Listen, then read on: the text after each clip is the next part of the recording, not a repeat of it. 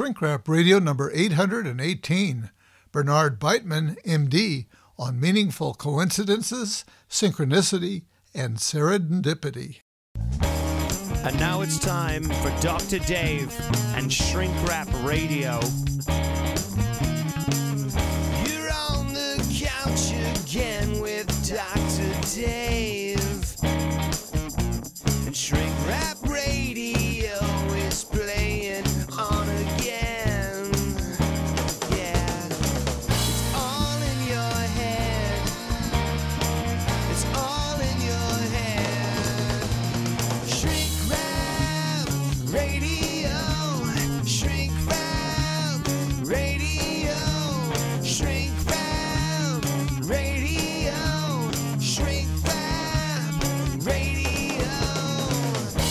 Shrink Rap Radio.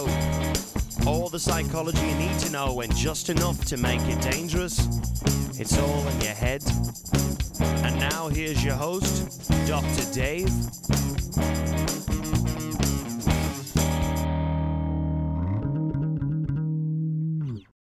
My guest today, Bernard Beitman, MD, claims to be the first psychiatrist since Carl Jung to systematize the study of coincidences. We will be discussing his research and his book, Meaningful Coincidences How and Why Synchronicity and Serendipity Happen. Now, here's the interview. Dr. Bernard Beitman, welcome to Shrink Rap Radio. Thank you very much for for inviting me, and uh, it's a delight to talk with you, David, because uh, you and I run we run around the same ideas.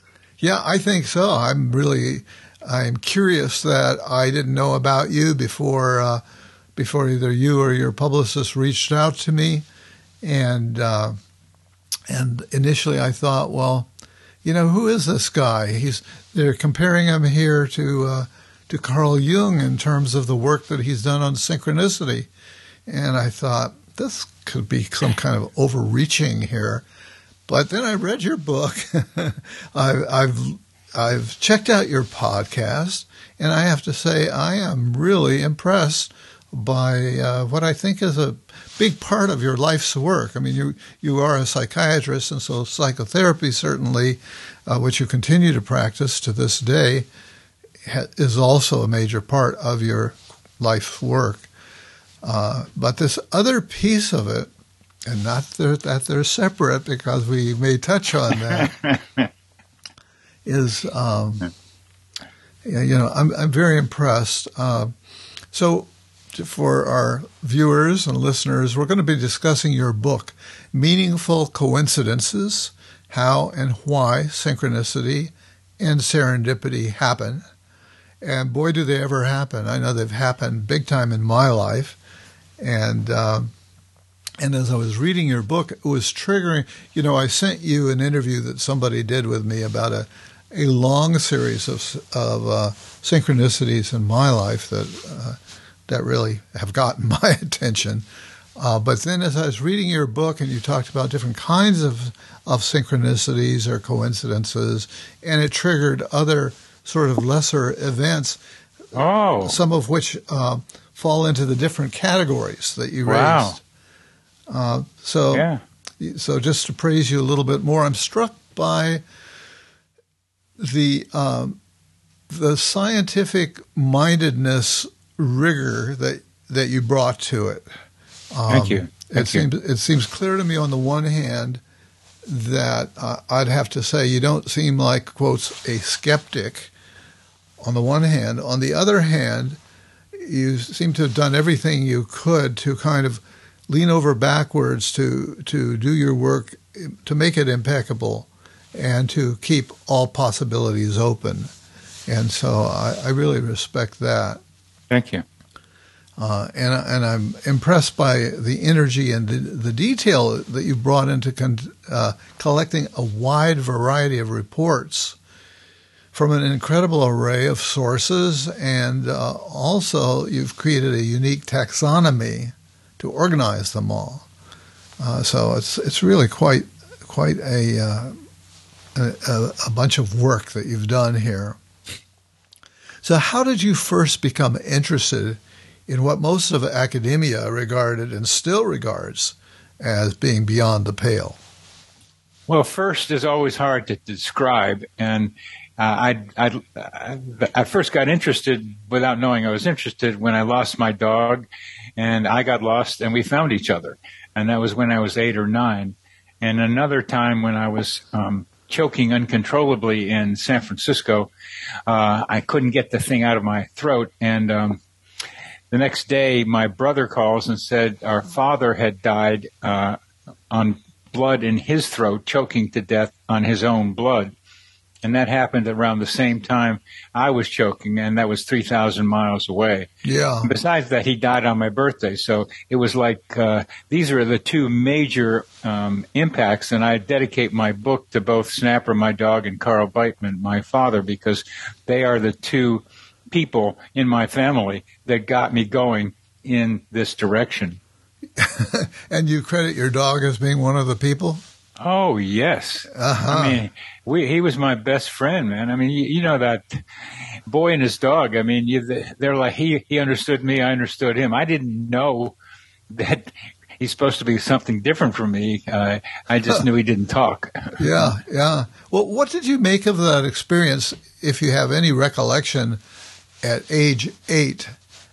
Uh, you know, what did you make of that experience of? Uh, uh, let's see, you lost him, and he did- he, he, he disappeared from my house uh, when I came back uh, to the house.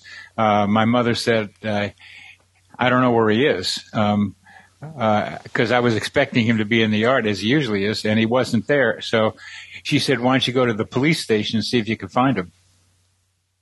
And I remembered quite vividly going to the police station and going, parking my bike and asking this big man on a big desk, have you seen my dog? And then he started crying. I started crying. He, started, yeah.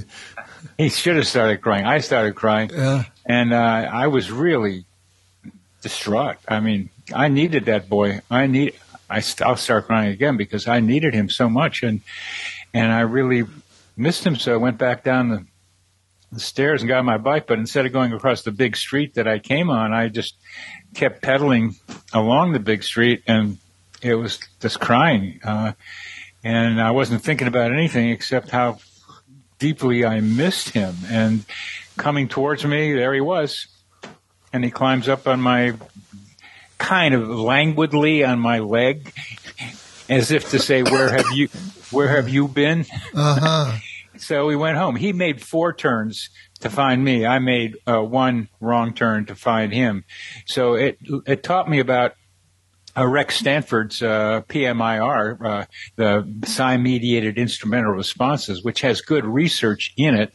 Uh, he was the head of the Parapsychology Association for a while about how we use psi information to get where we need to be without knowing consciously or rationally how we got there. Yeah. So that opened me up to PMIR, which I call now human or internal GPS. But that was years later I could do that. What you asked me about my dog, what I remember, I remember a lot of it. I mean, I can re- I can feel what I felt then still, and I still do each time I tell this story, because meaningful coincidences are often extremely personally relevant. Did did you have any feeling of um, of being special? That's that something special and unusual had just happened to you, and you know, was this in any way like uh, Joseph Campbell talks about the call? Did you have any sense that uh, this was marking your life? Not then. special way. Not not not then. It, Yeah. what it, how it marked my life was the way an eight or nine year old boy and his dog marks his life. He was back with me. We could be together again. Yeah. That's what it marked. That's what it was. He, we were together again, and we could go do our stuff like go find turtles in the forest. Okay. And you introduced the word psi here. I just want everybody to be on the same page with us. Psi is a term in parapsychology to refer to uh, the broad range of psychic phenomena, uh, the whole kit and caboodle. And so it's a, a really useful, useful term. And you mentioned the the synchronistic event of your choking in the in San Francisco, which I lived near. I trying not to take responsibility for that was years ago, but uh, but that's sort of a classic example. Uh, going back to the literature of parapsychology, I remember that Louisa Rhine did something similar to what you've done in trying to call the wife of the famous J.B. Rhine parapsychology guy. And uh, she ran ads in paper in, in, newspapers, I think, around the country, yeah. uh, asking, for, you know, what sorts of psi experiences people had had. And uh, one of the things that emerged out of that was that there were many reports of, like, sons being killed in battle, and at that same moment, the mother woke up, you know, uh, terribly distraught, uh, and just so many stories like that. Yeah. That it, it it really illustrates a whole category of uh, kinds of of synchronicity that um, that's very compelling. And in my own teaching, I would often raise. I taught a class for many years called Myth, Dream, and Symbol. Oh, also in the early 70s, I actually taught a class on parapsychology, which I, you know, pretty unusual in a state-funded college. Where, where were you? Where were you teaching that? Uh, Sonoma State University. That's what oh, yeah. it came, came, to be called. Where I taught for about 35 years, and um, so at any rate, you, about any time I ask people and various talks and so on, you know, raise your hands if you've had some kind of experience that maybe strikes you as psychic. And so many hands go up, and so many people have a story, you know, and it's so it's hard to just throw all that away and discount it and say, oh, these people are all deluded, or, you know, it's just statistical chance and. Uh, and you know, so I uh, that was a convincing kind of experience for me well, to just that, discover how many people have those experiences. And yeah, so, and, and they know this. To them, it's pointless that we have these kinds of conversations. Like they're going, "Duh." well, some of us need to have uh, us apparently smart, well-educated guys to say, "Yeah, duh," but also other people have these experiences, not just you. Yeah. So uh, the this feeling of the pain of a loved one at a distance, uh, I gave a name, simulpathity. Yeah. Uh, the feeling of the pain of a loved one at a distance. And the reason I had to do that is because there was an original word for simulpathity. It was called telepathy. Telepathy is feeling at a distance. Tele at a distance, telepathy, uh-huh. pathy is feeling. But telepathy became more cognitive, more right. about ideas and maybe images. So simulpathity is a replacement for the old definition of telepathy. And part of what I wanted to do is what you were doing and saying in your classroom, how many people, I wanted to know how many people are experiencing what kinds of coincidences with what kind of frequency. Right. So I, I was taking the null hypothesis that it's like, um, well, nobody's doing it. It's just my craziness and the few reports I hear. And so I organized a research team in, uh, in 2006 to put together uh, what turned out to be a valid and reliable scale called the Weird Coincidence Survey to prob- to answer the questions of what are the most common coincidences and what is the frequency by which they happen. And included in there was feeling the pain or distress of a loved one at a distance. And the answer quite commonly was sometimes. So it confirmed what I knew from my own experience. It confirmed Ian Stevenson's work on telepathic impressions, which he's done here at the University of Virginia, where, where I am. And then the Louisa Rhine uh, information that you just described and others where people do that and it seems so strange but I mean it's funny David that that's the original definition of telepathy that we're talking about yeah yeah and um, so you mentioned the the instrument that you developed what what were those initials again the weird uh... coincidence survey WCS yeah. if anybody if ever you if you want to find out how sensitive you are to criticism. Excuse me, to criticism. That's me. hey, we're not. It's a good thing that. there are no therapists here to That's jump right, on that. I, I, did that slip again. I'm also I have abandonment issues, and they may come out too. But how sensitive you are to how sensitive you are to coincidences, you can take the weird coincidence survey on my website. The website is coincider.com, C O N I C C O N C O I N C I D E R, coincider. And that co- a coincider is someone who experiences coincidences, not just an experiencer, a coincider. Coincider.com, and you can see you can go to the to the latter part of the website and find the weird coincidence survey and take the survey and get some estimate of how how sensitive you are to coincidences. And people are correct to say it's not a perfect instrument. I have rated low when I'm really high. We couldn't get them all, but we we got a, a lot of them. And f- for example, what would you say, David, is the most are some of the most common meaningful coincidences? Most common well the the one we talked about you know where with a a, a, rel, a, relative some kind of connection either between twins identical twins or siblings or people in the family and there's research as you know that shows that emotional connection seems to be an important uh, component. Not only the connection to the person but also an emotional event seems to give it more of a charge that it's going to break through time and distance, if you will. Yes. So, well said. I mean, I like the way you said that because you almost had an image in mind of how the emotion breaks through on time and distance. That's, yeah. that's a beautiful concept that you were just describing. Oh, thank you. Um, so, the, you so many ways you reached out to gather this material. You have a podcast in which you've invited people who uh, who also have studied these phenomena. Um, and uh, I listened to your podcast yesterday, and uh, I kicked myself because you had sent me information about it, but somehow I was into the book and I was into other things. And then when I listened to the podcast, I was so impressed by the way you conducted the interview, Thank your you. own personal intensity around this, your your presence that you bring to it, and um, so you've solicited from friends. You've you've had a radio show where you invite people to uh, call in with with their experiences. So far and wide, you've reached out. Now you created, as I said, a kind of taxonomy. I don't remember them off the top of your my head.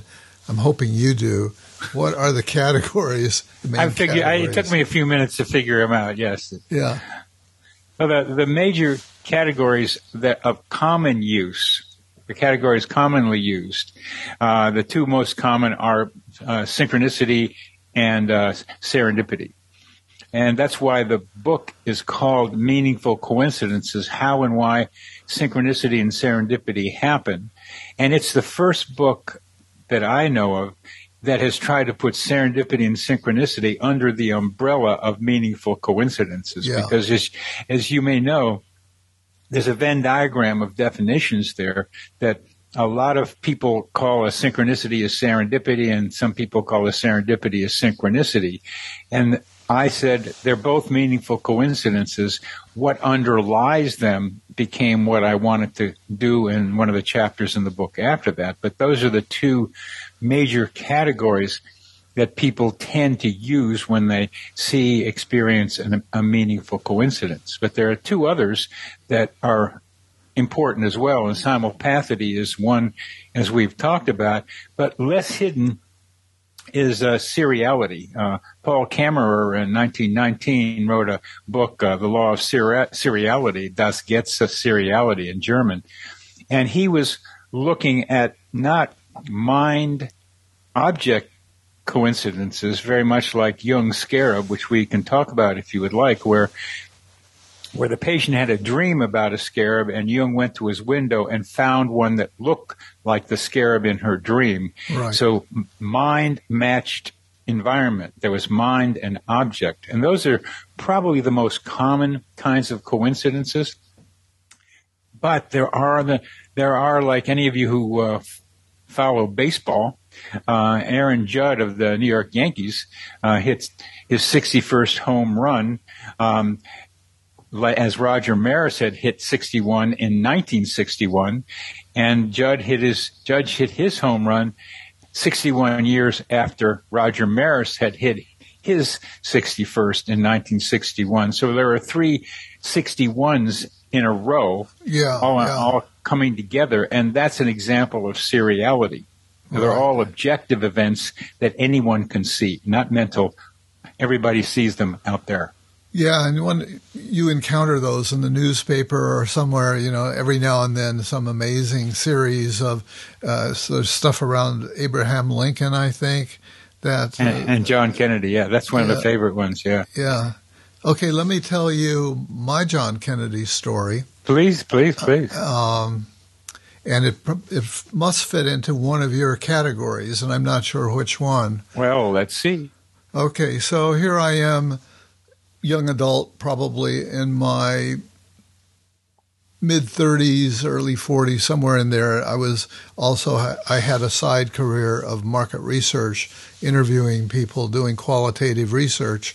So I think I was in Texas for a market research project, and uh, I'm driving a rental car, and um, I'm in Dallas but I'm not consciously thinking about Kennedy or anything to do with that. And I get an impulse to pull over, find a place to park. That's just- important. That impulse. Let me highlight, underline, Okay, and put yeah. put brilliant lights around it. Okay. That impulse is so important in the creation of meaningful coincidences. To be able to follow that impulse, to believe in it. I've had people at a stop sign or a stoplight feeling an impulse to not go yet and having a truck come across that intersection, even Yeah. though it was a green light for him and the red light for the truck. Those impulses can be life saving. So thank you for mentioning that. Please go on. Yeah, well, I had this impulse to park, pull over, got out of my car, and it turned out that right around the corner was the grassy knoll, the famous grassy knoll, where a shooter might have been. It was thought, and uh, and the the book depository across the street. That had not been in my mind at all. Now it's possible that maybe subliminally I saw a sign or something, but I, you know, I wasn't aware of it then. I'm not aware of it now. It just felt like, boy, I was led to pull over, and here is the, you know, the we were talking about emotional charge. So here's this highly charged emotional event for the, not just for me, but for the whole nation, the whole world, and I just was led, boom, to be there. So that stands out. What category does that fall into? Well, that's psi mediated instrumental response or human GPS, where you feel the, the, the need to go that way instead of where you were, the way you were going. It's a perfect example of con- involving information you already had because you kind of knew you were in Dallas uh, and there was like stuff around you. You had some, some background information but you could register through psi meet through psi that is knowing stuff you wouldn't otherwise know by regular senses that there was something there that could be meaningfully important to you. And so that made the impulse have you go to that direction. Yeah. And I love your term, uh, G- human GPS, yes. Because I feel like in many ways my life has been directed by by human GPS without any particular intent to have my life go that way, but it it just has. yes I'm gonna- that's a, I'm- yes I'm going to give you another example, which will probably be a different kind of category. all right go for it here we are with our all of our computer paraphernalia and all, and for me, that's kind of fits into my personal history quite a bit. I was an amateur radio operator. Uh, I uh, was very. I got accepted into college as an electrical engineer, although I switched out early on. Uh, so I've always had this affinity to technology and mechanical things. Okay, so a friend of mine's dryer was broken, clothes dryer. And I said, well, let me fiddle with it. And before I, you know, and to fiddle with it, I would have to get it out of its shell, you know, of, of all the stuff that a dryer has got. You, you got to get unscrew things and so on to get at it to see what's going on inside. But somehow, I had an. I don't often get pictures or really strong mental images, so I don't know whether to describe it as visual or just a kind of knowing. But before I cracked into that thing, I just had this image of, oh, there's a wire that's come off of the little tab, the, thing that's supposed to slide onto a metal tab to connect one thing to another in there. And there must be one of those connected to the door to, to turn the dryer off, that switch. And when I dug down into, into it, that's what I found out it was and was able to fix the dryer magically, quickly by just hooking up that little thing on the door switch. So, and I've heard a story of a woman who visited her her her sister in the in the hospital who had had a stroke, and the doctors didn't know what to do about it. And uh, she, the woman, the sister, had an image of her ill sister, her sister's brain and did something just like what you did. She could see the little balloon of a, an aneurysm in the brain and able to describe where it was. This is before they could do wow. uh, MRIs. Yeah. So she could visualize the problem just the way you did. I don't have a name for this yet, but it's a meaningful coincidence in that your mind matches the reality.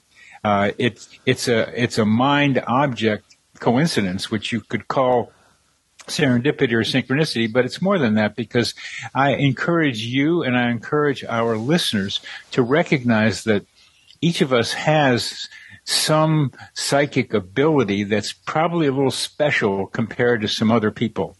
They're maybe called superpowers, but I prefer not to do that anymore because we have these powers. They're part of the human condition that we haven't tapped into. And what I'm trying to do is encourage people through the telling of meaningful coincidences like your story. To keep in mind that if you happen to David Van Nuys, then it happens to other people and it could be you that you can have a kind of x-ray vision into a, a, a, closed area that you shouldn't be able to see, but you can get an image of it and, and match that image matches with the reality of what you have to do right now, what you need to be able to fix or somebody else needs to. We have abilities like that. And it, whether it's only only once that it happens to you, it happened to you once. Therefore, you do have the ability under the right conditions to be able to be like Superman and have X-ray vision to see what you need to be able to do. Well, I would say I have a rapport with things, and uh, so there's certain things that to me are numinous. I love this Jungian word, numinous, which I take to mean uh, charged with some kind of psychic energy. Right. That, that it seems to have a lot of a lot of uh, a lot of meaning and significance contained in it that you can't always describe. And somehow, I, this came up in a Jungian workshop that I attended, where a Jungian analyst was doing a presentation on typology. And uh, I've always struggled a bit with the whole typolo- that, that part of the Jungian model. Um, but, and I don't remember what I shared that brought that up. But he's, he said, Oh, you're a sensation type.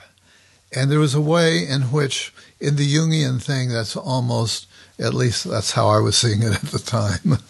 You're right. Felt, you're right. What are you going to say is it right. It felt yeah. like a put down, you know. It was. It, it was, like it, it, felt that way. It was delivered that way. it was. It was. It was like, hey, buddy, any any thoughts or ambitions you might have had to become a a, uh, a Jungian analyst, forget about it. You're out. Yeah. So. so that stands out for me, and and so I have these some objects like knives. I have a collection of pocket knives. I could go into it, the meaning, etc. But and also pocket watches. That was another thing. You can But- see inside pocket watches. Yeah. No, You no, can't. no. I cannot see inside them. I just, uh, for a while, they just had a lot of luminosity for me, and I think, I think partly it was because it reminded me of my grandfather. I think he must have had one, and it was a sort of tie-in to a kind of masculine, you know, connection. Yeah, that's that's where the image triggers uh, an emotion. What you described with the dryer is more than that. It's an affinity, yeah, but you knew how to fix that baby. You you were able to see it. Have you had other experiences where you could see inside a machine? Probably uh, not as dramatically as that, but you know, I, I suspect that backyard mechanics and you know, I used to have VW buses, and you had to get under there and use a feeler gauge to adjust the valves and things like that. And um, I think that um, I suspect that backyard mechanics and real mechanics, probably some of them have that without having articulated that to themselves. I I, wouldn't be, I wouldn't be surprised. You know, they they'll have a, a kind of a knowing, uh, uh, you know, of what's going on there. Some people have uh, what I'm going to describe, uh, like when they get really um, emotional. And Joe Cambray, a Jungian therapist, a lot of other people may know, and I had an interview about how on Zoom sometimes, and particularly with old Skype, when the when the discussion became emotional, uh, the signal became weaker. So that we couldn't really talk. So the emotion influences the functioning of the machine. And that happened to me when I was on my way to the get my computer fixed at Best Buy, I was really frustrated. Oh, and I had a six track stereo, a six track CD player on my, in my car then, and it kept flipping, it flip, kept flipping CDs. It wouldn't Yeah. stay on one. It kept flipping them around. And it did that until I got calmed down and the computer got fixed. Yeah, yeah. One thing I want to touch on, because I know it's of special interest to you, and that there are many psychotherapists who listen to this show, or people who are planning to be psychotherapists, coaches, etc., about the intersection or the role of the kind of thing that we're talking about, psi, synchronicity, in the therapeutic relationship. Uh, what have you found in relation to that? Well, early on in my training, a Jungian third year resident walked in. I was a psychiatry resident at Stanford and down the street from you. And I, I, a guy walks in and says, Your problems walk into your office. I said, he said well, I say what? Well, he was indeed- illustrating it. that was oh, I didn't get that right. No, yeah, he that was illustrated. He was a problem that I needed to solve, and one of the key findings of Jungian, Jungian therapists is just that. It's not just being a therapist, though. It's being a coach. It's being a lot of different things. You're trying to help people because so much of what happens with coincidences are mirrors of our own minds. Our minds are mirrored by the people and events around us. And the wonderful thing about coincidences like that, which I call mind object coincidences, is they show how much our minds are connected to our environment and particularly to the psyches of those who somehow are drawn to us as therapists. There's good work by uh, by Jungian therapists in San Francisco uh, uh, named Tarnas, not Rick, his wife, who uh, Yvonne's her name, Yvonne Tarnas, about called it's called fated, fated meet, meetings, fated meetings. Yeah. I don't mean fated meetings, meaning for her research for her PhD, she studied not only herself but other people as therapists who during the first session got histories from their patient in that first interview that directly mirrored the therapist's own past histories experience. This happened with some regularity. Yeah. And it's one variation on how your problems walk into your office. Yeah, I know many therapists who, not necessarily of a Jungian persuasion, who say that, you know, is that, Oh. uh, that there seems to be a principle at work where people draw to them the very kinds of uh, issues that they need to work work on in themselves or are working on in themselves, and that they just there seems to be a magnet that draws them in.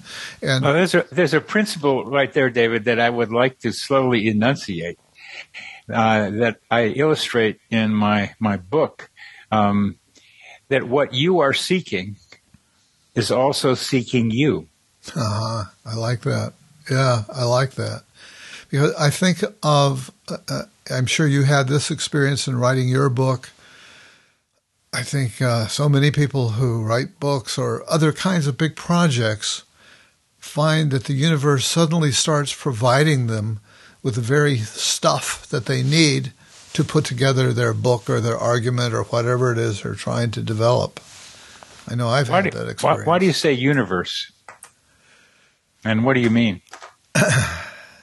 Well, I can't detail it in, in, with any great uh, detail, but and it's kind of a, a, cliche. I think people use these days, at least in our circles. That oh yeah, oh yeah, very common. Yeah, that the universe, you know, put it out in the universe. Put it out, in, if you're looking for something, put it out in the universe. I have another great story about that please hold on to that story because okay. what you just said is so very important in all of what I'm trying to say. As a therapist, uh, I'm not interested in so much in the mystery that the word universe implies. I'm very interested in unfolding the mystery and discovering what else is out there. That's part of the fun of meaningful coincidences to see what what else is happening out there.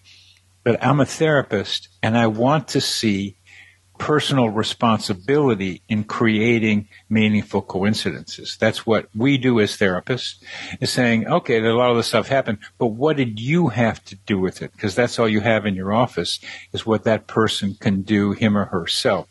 So I try to be able to elucidate the multiple ways in which people contribute to the creation of meaningful coincidences. Always keeping in mind there's a mystery which the word universe or consciousness or God suggests.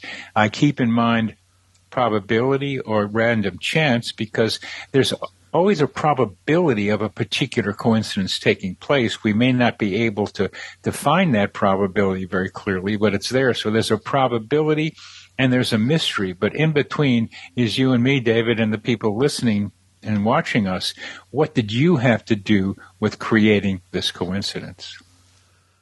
Yeah, to me, that's one of the interesting uh, ideas in your book that I never really thought about from that angle. That um, that we can play a role in terms of drawing these kinds of experiences to ourselves.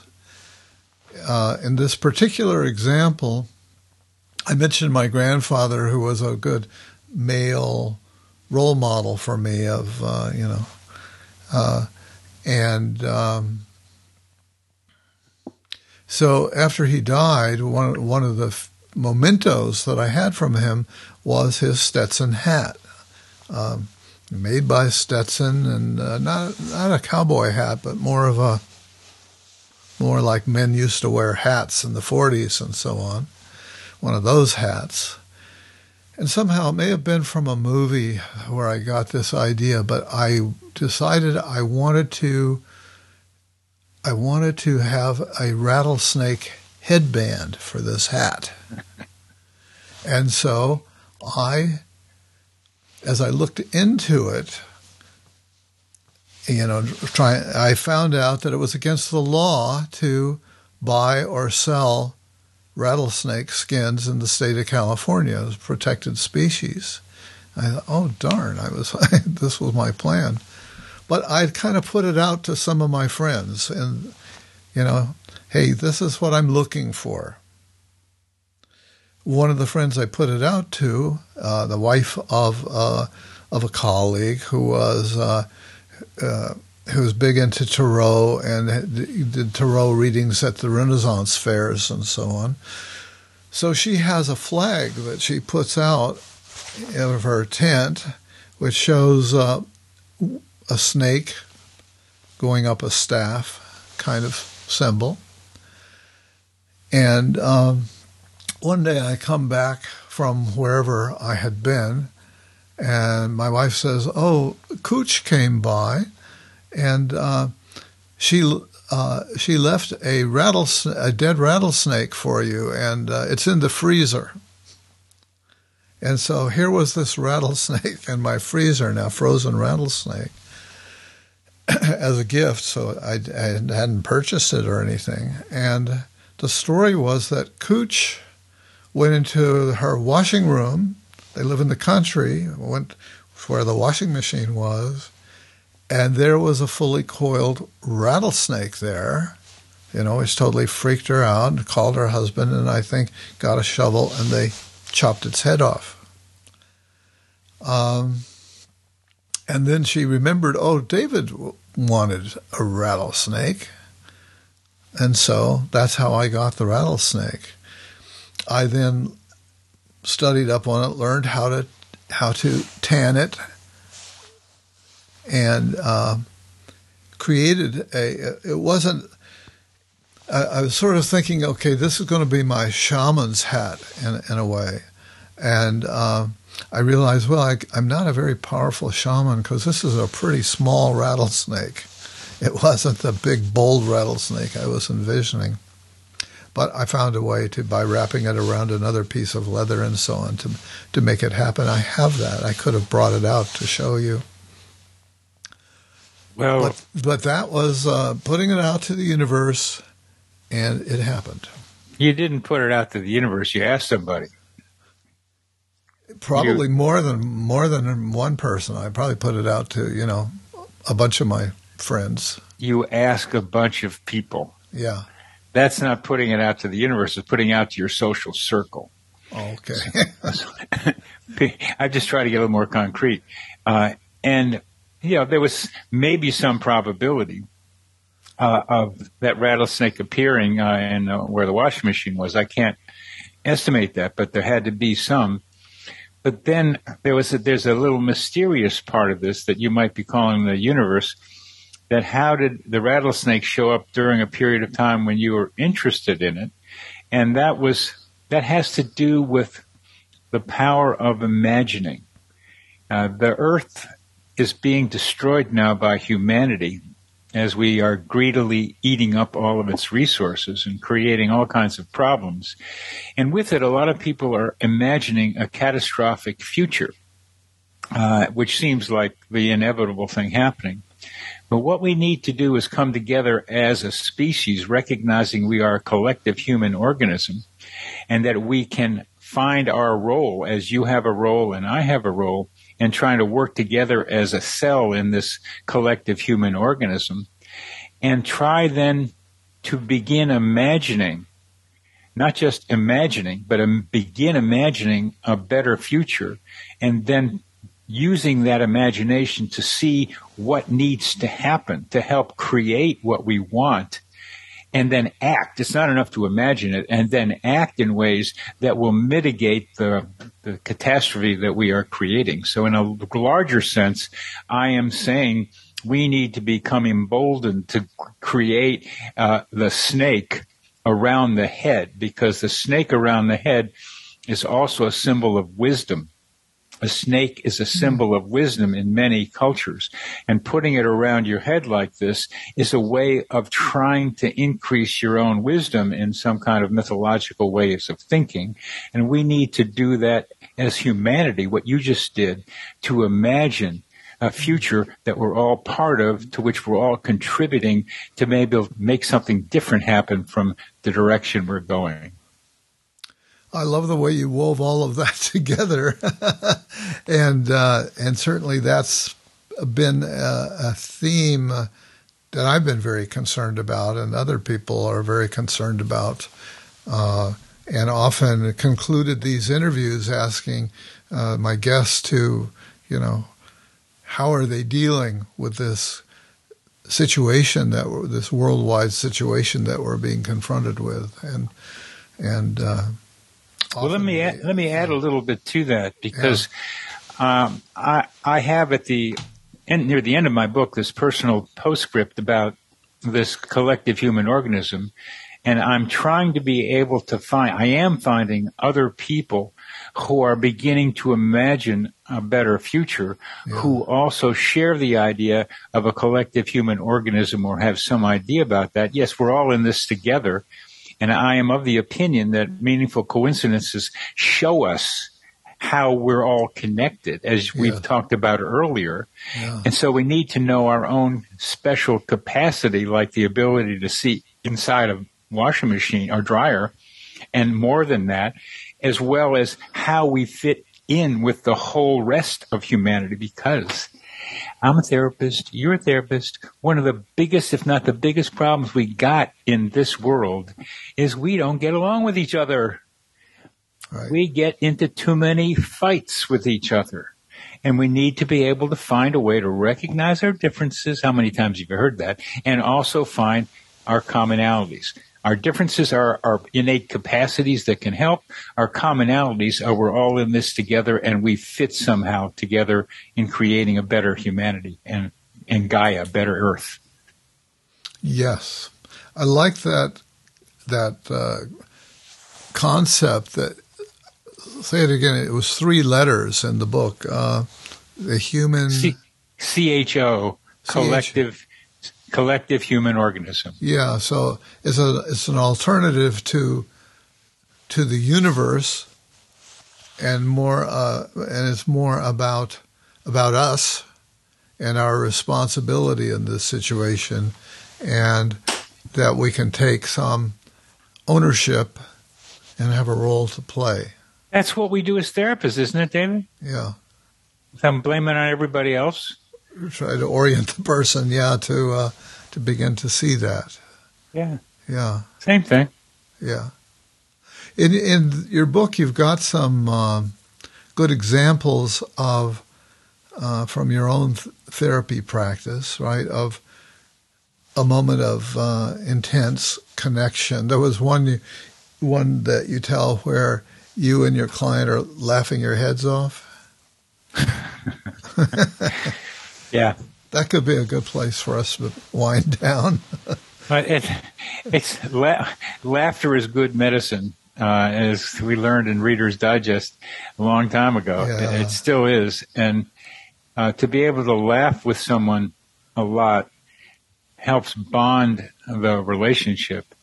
And one of the ways this happened with me and one of my patients was uh, I I like trying to be like uh, rock and roll star sometimes. I mean, I don't think I'll make it uh, in this way, but I, I mean, you give me a chance to like do a little song and dance here, and uh, I'm a song and dance kind of guy, but this is all verbal. So, but I like to dance and I like to sing. So, uh, I got these blue framed glasses. They're kind of like an electric blue. Okay. Um, yeah.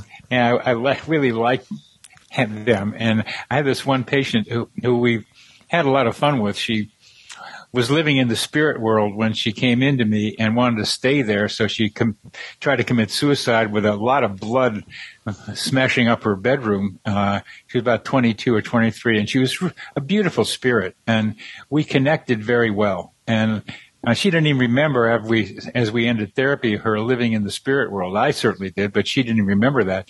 So one day I came into the office just to play around. I wanted to show off my glasses to her so I my I was turning around. Uh, I'm getting was, a picture of Elton John in my head. You got it right. Yeah, you got it right. He he's were his his were bigger than mine, but that, that they were it was the same idea. So I was looking away from her. She was over there. I turned around to show her my glasses like that. And for the first time in 30 sessions, she's wearing glasses herself. She hadn't done that before. So we both just laughed and laughed about the fact that we were doing glasses together. And she said, to go back to your JFK, John F. Kennedy experience, she said, I felt the urge to wear my glasses today. And it, it, you could call it precognitive, uh, because it was, but it was something. Yeah. And there we were, and we just laughed. And what did it mean to us? That we were seeing things the same way. Mm-hmm. And you said it wasn't long after that that she terminated. She came in one day and said, I got good news. I said, What's that? She says, I don't need to come here anymore. And I was like devastated for a minute uh, because I really liked her. Uh, yeah. and she had gotten it together and said, Dr. Beitman, you did a good job. Thank you. And she left. Goodbye. wow. Yes. Yes. Is there anything more that you'd like to say as we wrap it up here? Any any uh, important ideas that uh, that we did manage to get in? Yeah, um, it's it's such a pleasure talking to a, another mental health professional and hopefully some other people out there. And I would like to get the message out that having a bunch of meaningful coincidences does not mean you're crazy. And maybe the, our listeners don't think that way, but the, the majority of mental health people start hearing coincidences from their patients and they want to send them to a psychiatrist and get them on antipsychotics. And that, not a good idea. Uh, you've got to, there are some circumstances in which an overload of coincidences means mania or schizophrenia, some form of, psychosis. No question about that. There's a borderline, and I've interviewed a, a guy, a psychiatrist, who was manic and needed pills, and he, during these manic phase saw a lot of coincidences, but he also saw a lot of meaning in them. And I've had some people who just see have a lot of coincidences and we work on trying to help them understand what that coinc- those coincidences mean to them. Because coincidences are like dreams. They have a lot of information in them about you and about your patient. Mm-hmm. so look at them like dreams. See what you can find in them that can be helpful to your patients. I'm glad you brought that up because it was one of the things I wanted to ask you about I think you've just answered it, but um, it was, you know, are there dangers around synchronicities? And part partly why that was a sensitive issue for me was, you know, I get really excited about synchronicity and its role in my life. And a listener, possibly a therapist, I'm not sure, seemed like a wise person, sent me uh, an email commentary years ago, kind of with a caution saying, be careful about getting so excited about synchronicity.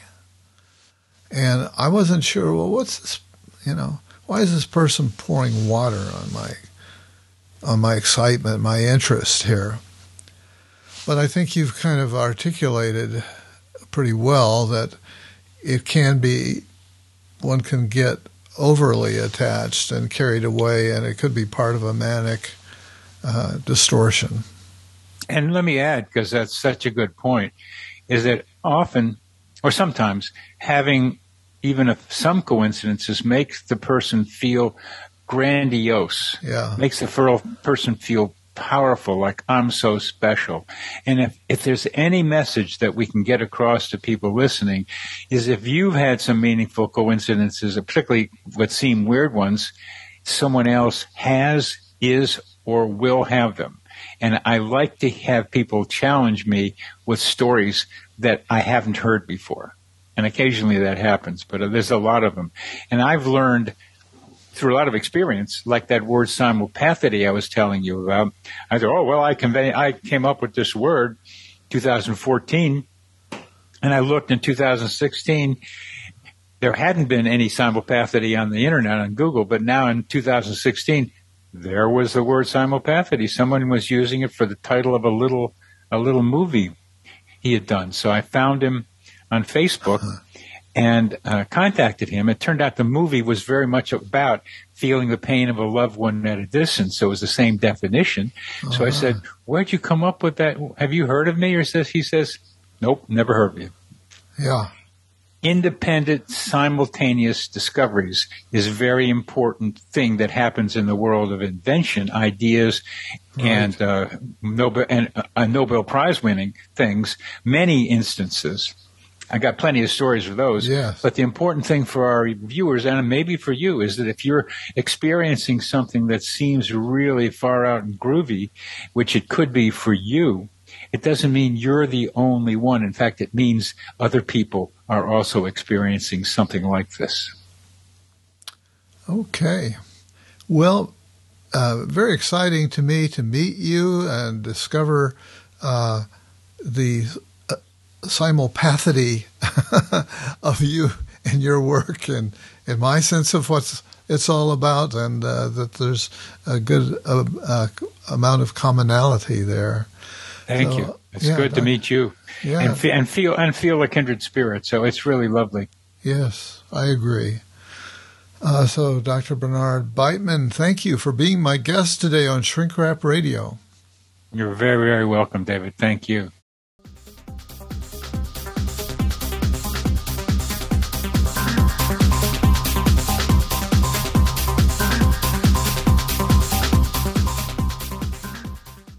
My own long standing interest in synchronicity, I'm amazed that before my interview with Bernard Beitman, MD, I was unaware of his significant contributions to the study of synchronicity. Among other things, he's the author of the very authoritative book, Meaningful Coincidences How and Why Synchronicity and Serendipity Happen.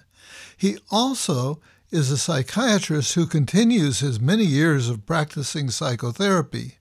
His two great passions have been psychotherapy and the study of synchronicity, and he'd be quick to point out that these are not mutually exclusive, inasmuch as there have been powerful moments of synchronicity between him and his patients, and over the years, his patients have added to his large and ever growing collection of stories about synchronicity. Other contributions to that collection come from his wide reading of both the scientific and popular literature, stories gathered from his radio show on the topic, his podcast interviews connecting with coincidence, and his own research using the scale he developed and validated, the WCS or Weird Coincidence Survey. All of this has culminated in an ongoing study group which he has dubbed the Coincidence Project. Wow, did I mention he's also a very engaging personality? We hit it off in a big way. He's very lively and interactive. It was fun for us to discover that we've traveled in similar circles and hold similar beliefs about the importance and significance of synchronicity. In our interview, we experience simulpathity, a term he has coined which connotes both the sense of psychic and empathic connection. Whether you talk about it as synchronicity, coincidence, serendipity, or psychic phenomena, we both agree that it's important to bring a scientific approach to these phenomena while honoring the mystery.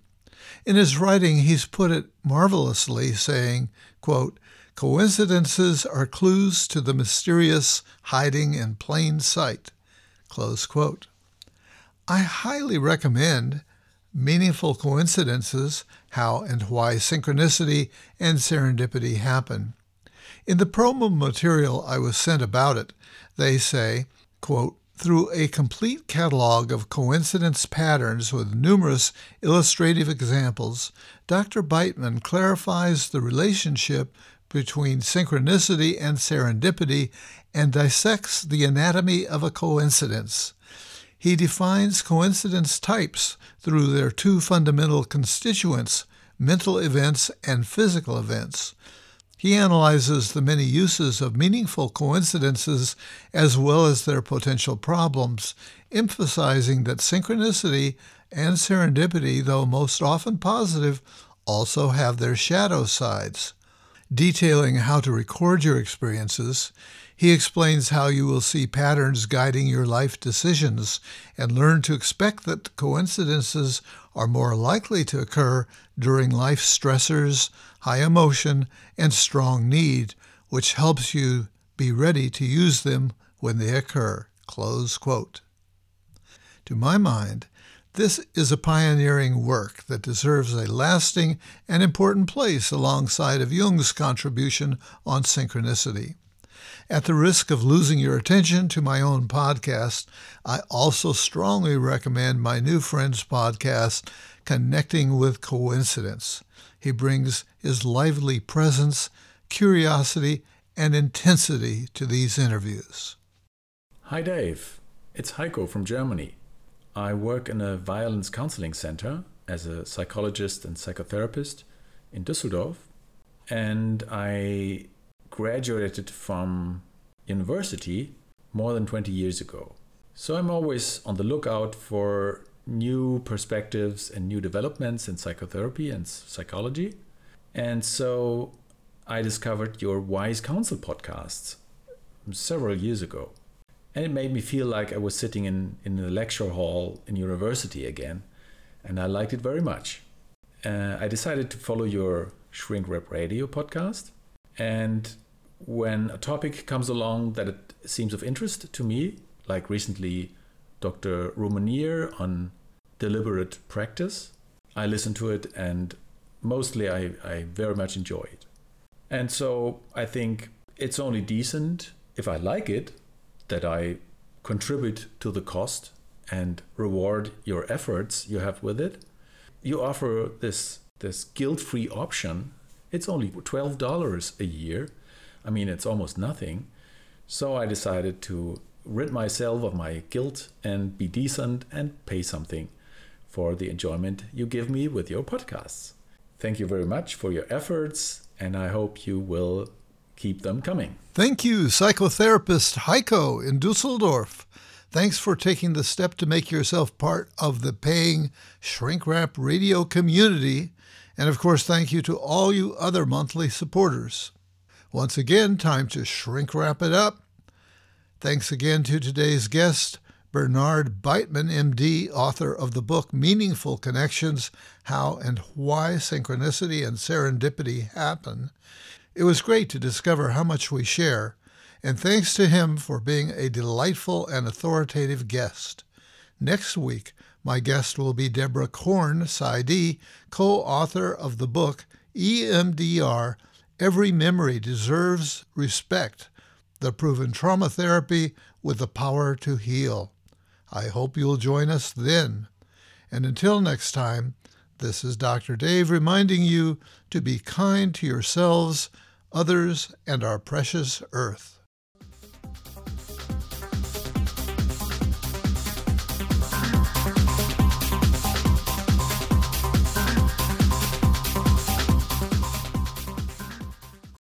You've been shrink wrapped by Dr. Dave.